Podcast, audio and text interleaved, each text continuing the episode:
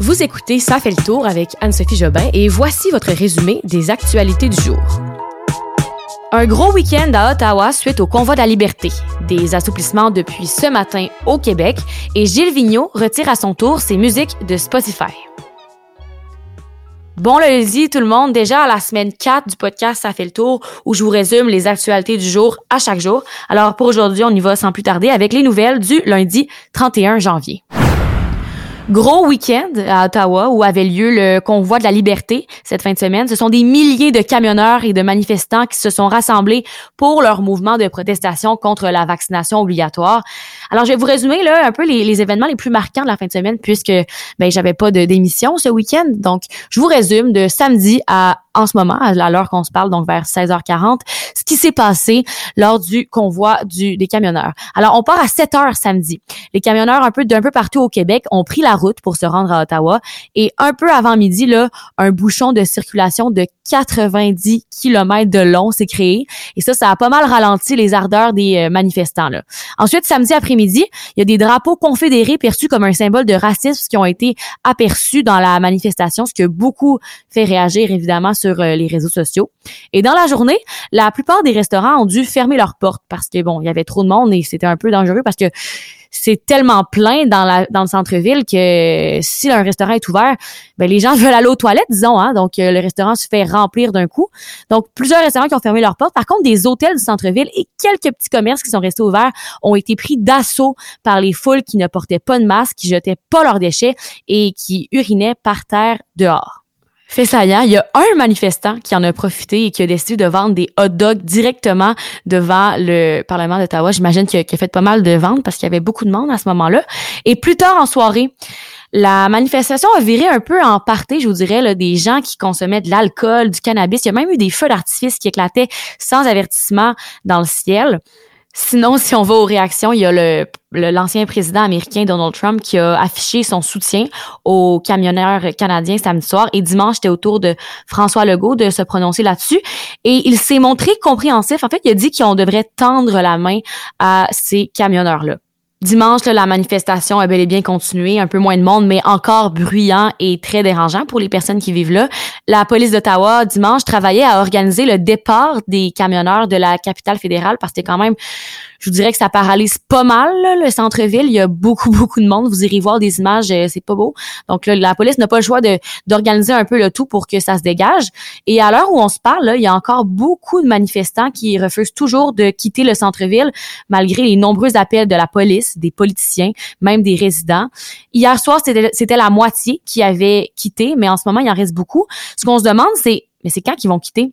Parce que là, il y en a beaucoup qui disent qu'ils sont prêts à rester à Ottawa jusqu'à ce que le gouvernement Trudeau retire les mesures sanitaires en place. Alors, est-ce que ça pourrait durer des jours, des semaines? On apprenait tantôt, là, lors de la conférence de presse de Justin Trudeau, qu'il ne reculerait pas sur les mesures sanitaires parce que la vaste majorité ne s'y oppose pas, selon lui. Alors, euh, j'ai bien l'impression que les camionneurs pourraient rester longtemps, là, s'ils veulent voir euh, les mesures euh, être retirées parce que Justin Trudeau compte pas le faire. Faut dire quand même que le déploiement des nombreux policiers, ça coûte très cher. Ça coûte environ 800 000 dollars par jour. Alors, c'est pour ça que la police veut les évacuer. Sinon, comme euh, je disais plus tôt, le premier ministre Justin Trudeau a fait un point de presse euh, aujourd'hui. Il a commencé par justement s'adresser aux millions de Canadiens qui ont fait des choix responsables pour s'assurer de leur sécurité et de celle de leurs proches pour ensuite réagir à la manifestation des camionneurs qui avait lieu à Ottawa, bien sûr. Et ce qu'il a dit, c'est que tous les Canadiens ont le droit d'exprimer leur opinion ou leur désaccord avec le gouvernement, mais ils n'ont pas le droit de menacer ou d'harceler leurs concitoyens, ni de propager des mesures de haine, parce que oui, en effet, il y a beaucoup de gens qui se sont fait, qui se sont fait, ben, un peu dénigrer. Des journalistes, d'ailleurs, là, il y en a un qui, qui, faisait un reportage sur le terrain et qui a reçu une bière glacée, là. Une bière glacée, une chance qu'il n'est pas tombé sur sa tête parce que ça aurait pas été beau, mais reste que ça a été assez haineux et violent pour certains. Euh, Trudeau, d'ailleurs, il a aussi annoncé qu'il avait bel et bien la COVID-19. Il se sent bien et continue à travailler à distance, mais il a été testé positif. Le dernier point que je souhaite aborder de ce qu'on voit, c'est euh, l'air d'Ottawa, l'air, l'air qu'on respire, qui a été très pollué ce week-end. On parle quand même d'une centaine de poids lourds qui se sont rendus euh, à Ottawa ce samedi. Puis ça, ça constitue sans aucun doute là, une menace pour la qualité de l'air. Je pas besoin de vous le dire. C'est des gros camions, ça pollue beaucoup. Et il y en a plusieurs d'entre eux qui ont l'intention de rester hein, pour plusieurs jours. Alors ça, c'est quand même, c'est quand même inquiétant, surtout quand ils dorment dans leur camion. On s'entend qu'ils doivent chauffer parce qu'il fait très froid. Ça, c'est pas mieux non plus pour la qualité de l'air. Je lisais plutôt là Jean-Pierre Blanchet, qui est un professeur au département des sciences de la Terre à l'UCAM, qui disait dans un article de TVA Nouvelle que si tout le monde fait fonctionner son moteur en même temps, ça va causer une quantité extrême de pollution. Et si les moteurs au diesel émettent des particules ultra fines, en fait, les moteurs au diesel produisent ces particules-là. C'est des petites particules qui euh, peuvent être vraiment nocives pour la santé des gens. Alors, c'est quand même dangereux. faut quand même surveiller ça aussi, la question environnementale dans tout ce convoi-là. Alors voilà, gros week-end pour la ville d'Ottawa. C'est pas fini d'ailleurs et je vais continuer à vous informer là-dessus toute la semaine. C'est depuis ce matin que de nouveaux assouplissements sont entrés en vigueur chez nous au Québec. Premièrement, les restos. Enfin, on peut aller manger au restaurant. Ça nous a manqué pour plusieurs. Alors, les salles à manger peuvent accueillir les occupants de deux bulles familiales, donc disons deux familles, ou un maximum de quatre personnes à une même table. La capacité d'accueil, par contre, est réduite à 50% là, et euh, une distance d'un mètre entre les tables. Donc, c'est peut-être bien de réserver parce que les restaurants ont moins de tables qu'à l'habitude. Les euh, restaurateurs doivent fermer à minuit et la vente euh, de boissons et de, nourriture doit se terminer à 23 heures. Pour les rassemblements privés, on parle des occupants de deux résidences qui peuvent être ensemble. Donc, si vous êtes deux familles de 10, vous pouvez être 20, mais c'est rare que ça arrive. Sinon, c'est un maximum de quatre personnes, même chose qu'au restaurant, qui peuvent être à l'intérieur d'une résidence privée. Mais euh, le gouvernement du Québec là, tient quand même à mentionner que on conseille aux gens de se rassembler seulement s'ils sont adéquatement vaccinés. Sinon, aujourd'hui, la pratique des activités parascolaires dans les écoles primaires et secondaires est de nouveau permise, mais les tournois et les compétitions, elles, sont interdites. Les jeunes de moins de 18 ans vont pouvoir reprendre leurs activités de loisirs et de sport. C'est des groupes de 25 personnes maximum et pour les 13 ans et plus, il faut avoir un passeport vaccinal. Aussi, aujourd'hui, c'est la réouverture des aquariums, des jardins botaniques, des insectariums, des jardins, des zoos. Donc, si vous trouvez, euh, vous trouvez le temps long, vous pouvez aller au zoo ou au jardin botanique, vous divertir un peu. Mais même chose pour ça, c'est bien de réserver un billet parce que c'est 50% de leur capacité. Et pour ce qui est des salles de spectacle, les salles de cinéma ou les activités extérieures là, de 1000 personnes maximum, c'est le 7 février qu'on pourra de nouveau pratiquer ces activités. La semaine dernière, on apprenait que Neil Young et Johnny Mitchell avaient demandé à Spotify de retirer toute leur musique de la plateforme de diffusion. Et là, aujourd'hui, c'est au tour du chanteur québécois Gilles Vigneault de faire la même demande à Spotify. Je vous explique tout ça, de où que ça part et pourquoi ces trois artistes ont décidé d'aller dans ce sens-là. Ça a commencé la semaine dernière avec Neil Young, qui est le premier à avoir décidé de retirer toutes ses chansons de la plateforme parce que Spotify a refusé de cesser d'héberger l'émission du très écouté animateur américain Joe Rogan. On connaît tous l'émission Joe Rogan Experience, là, c'est numéro un partout. C'était même numéro un des écoutes de podcasts sur Spotify l'année dernière. Donc, Johnny Mitchell et Gilles Vigneault se sont joints à ce mouvement-là et les trois ensemble, ils accusent Spotify de laisser libre cours à la désinformation. Ça, ça vient entre autres d'un des épisodes de Joe Rogan où il aurait découragé la vaccination chez les jeunes et aurait aussi poussé à l'utilisation d'un traitement non autorisé contre la COVID-19. C'est le médicament qui s'appelle l'ivermectine. Donc, en gros, Spotify ne veut pas retirer les épisodes de Joe Rogan parce qu'on s'entend que c'est un gros, une grosse source de revenus pour Spotify, c'est le numéro un partout. Mais d'un autre côté, il y a certains artistes qui disent qu'on ne devrait pas laisser une si grande tribune, une tribune aussi importante à quelqu'un qui euh, rapporte de la désinformation. Spotify a quand même annoncé dimanche une série de mesures qui visent à contrer la désinformation de la COVID-19 sur sa plateforme. Et là-dessus, Joe Rogan a défendu sa décision. Il dit euh, qu'à son balado, ben, il reçoit des personnalités controversées et il promet de balancer les choses en présentant de différentes opinions.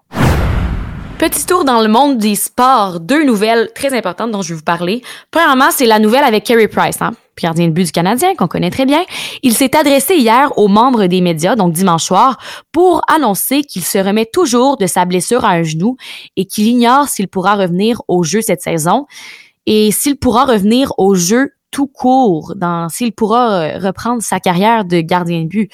Ce qui est très dommage parce que Carey Price est beaucoup apprécié, surtout qu'il est un, maillon très important là à, l'équipe euh, les Canadiens. Aussi, il y a Ken Hughes, qui est directeur général du Canadien, qui a également dit ça. Il avait exprimé ceci avant la conférence de presse. Il disait qu'il y avait des doutes concernant l'avenir immédiat de Carey Price.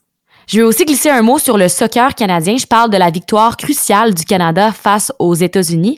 Ils sont donc en qualification pour la Coupe du monde de soccer.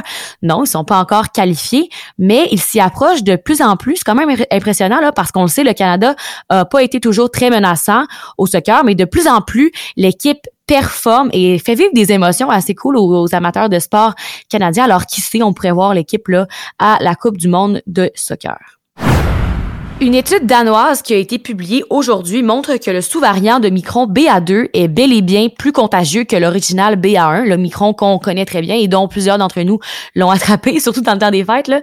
Et ça, c'est une étude qui a été réalisée du 20 décembre au 18 janvier sur quelques 18 000 personnes. L'étude, au final, là, elle montre que si une personne vit avec vous et est infectée par le BA2, qui est donc le petit frère de Micron, il y a un risque de 39% que vous soyez infecté au cours de la première semaine, mais avec BA1, le micron classique, le risque est seulement de 29% je termine avec notre petit tour dans le passé pour voir ce qui a marqué l'actualité dans l'histoire un 31 janvier. On commence avec quelque chose qui date d'assez loin, je pensais jamais dire ça, mais on retourne il y a 9200 ans. Bon, est-ce que ça s'était vraiment passé un 31 janvier? Là, je ne crois pas, mais reste que c'est très impressionnant et l'étude est sortie aujourd'hui. Elle a été médiatisée aujourd'hui. Donc, en moins 7178, disons, environ, là, une tempête solaire majeure frappait la Terre et les, scientifiques ont découvert ceci récemment en analysant des carottes de glace qui ont été prélevées au Groenland et en Antarctique. Quand je dis carottes, là, on parle de des échantillons qui sont retirés des calottes glaciaires qui sont formés par la compression de couches de neige année après année. Alors, on peut aller très loin dans le sol pour justement faire des découvertes comme celle-ci. Et là, on a découvert donc une tempête solaire, ce qui est euh, en fait ça, ça arrive quand le soleil devient trop chaud. Le soleil, c'est bien comme à bouillir, un peu comme euh, une marmite, là, où euh, quand vous faites chauffer une soupe puis ça bouille trop et ça se met à déborder. Même principe, le bouillon déborde et euh, c'est fait sous la forme d'éruptions solaires qui peuvent voyager jusqu'à la Terre. Ça peut quand même provoquer des pannes d'électricité et des perturbations dans les systèmes de communication.